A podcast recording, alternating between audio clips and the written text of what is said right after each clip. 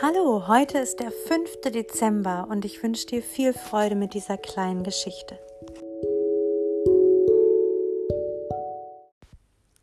Das Geschenk.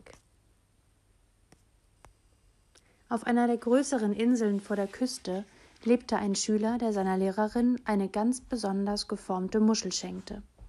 Sie dankte ihm erfreut und bemerkte, ich habe noch nie eine so wunderbare Muschel gesehen. Sie ist ganz außergewöhnlich schön wo hast du sie denn gefunden? Der Schüler erzählte ihr von einer versteckten Stelle am Ende der Insel und dass dort hin und wieder solch eine Muschel angeschwemmt werden würde. Ich danke dir nochmal von Herzen, aber du hättest doch keinen so weiten Weg machen sollen, nur um mir etwas zu schenken. Darauf antwortete der Schüler, aber der weite Weg ist doch ein Teil des Geschenks.